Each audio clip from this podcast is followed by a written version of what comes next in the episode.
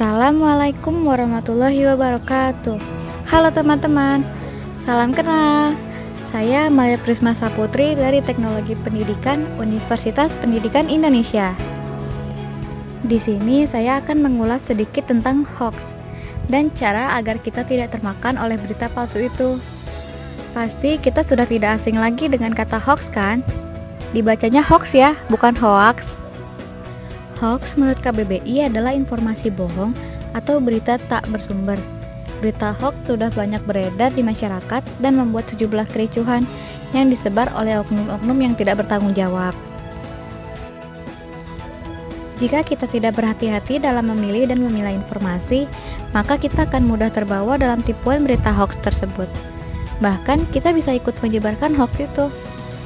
Dan pastinya berita tersebut akan merugikan banyak pihak. Agar berita hoax tak mudah tersebar dan tak mudah dipercaya, lebih baik kita simak ulasan ini ya.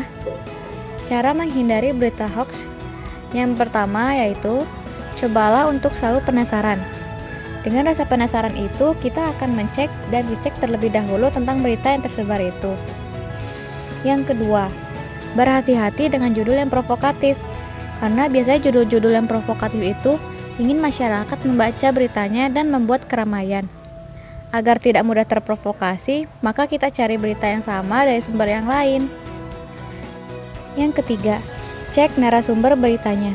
Pasti kalian pernah kan menerima berita-berita di media sosial seperti broadcast tanpa narasumber?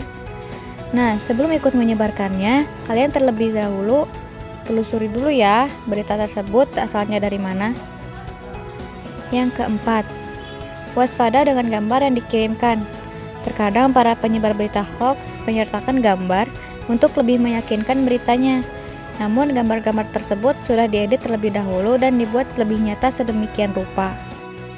Kelima, jangan terburu-buru untuk membagikan berita yang kamu terima. Sebelum dibagikan, alangkah baiknya untuk memastikan terlebih dahulu kebenarannya. Yang terakhir, cari informasi yang relevan dan terpercaya. Terkadang berita hoax itu menggunakan berita yang sudah ada namun ada bagian berita yang diubah-ubah.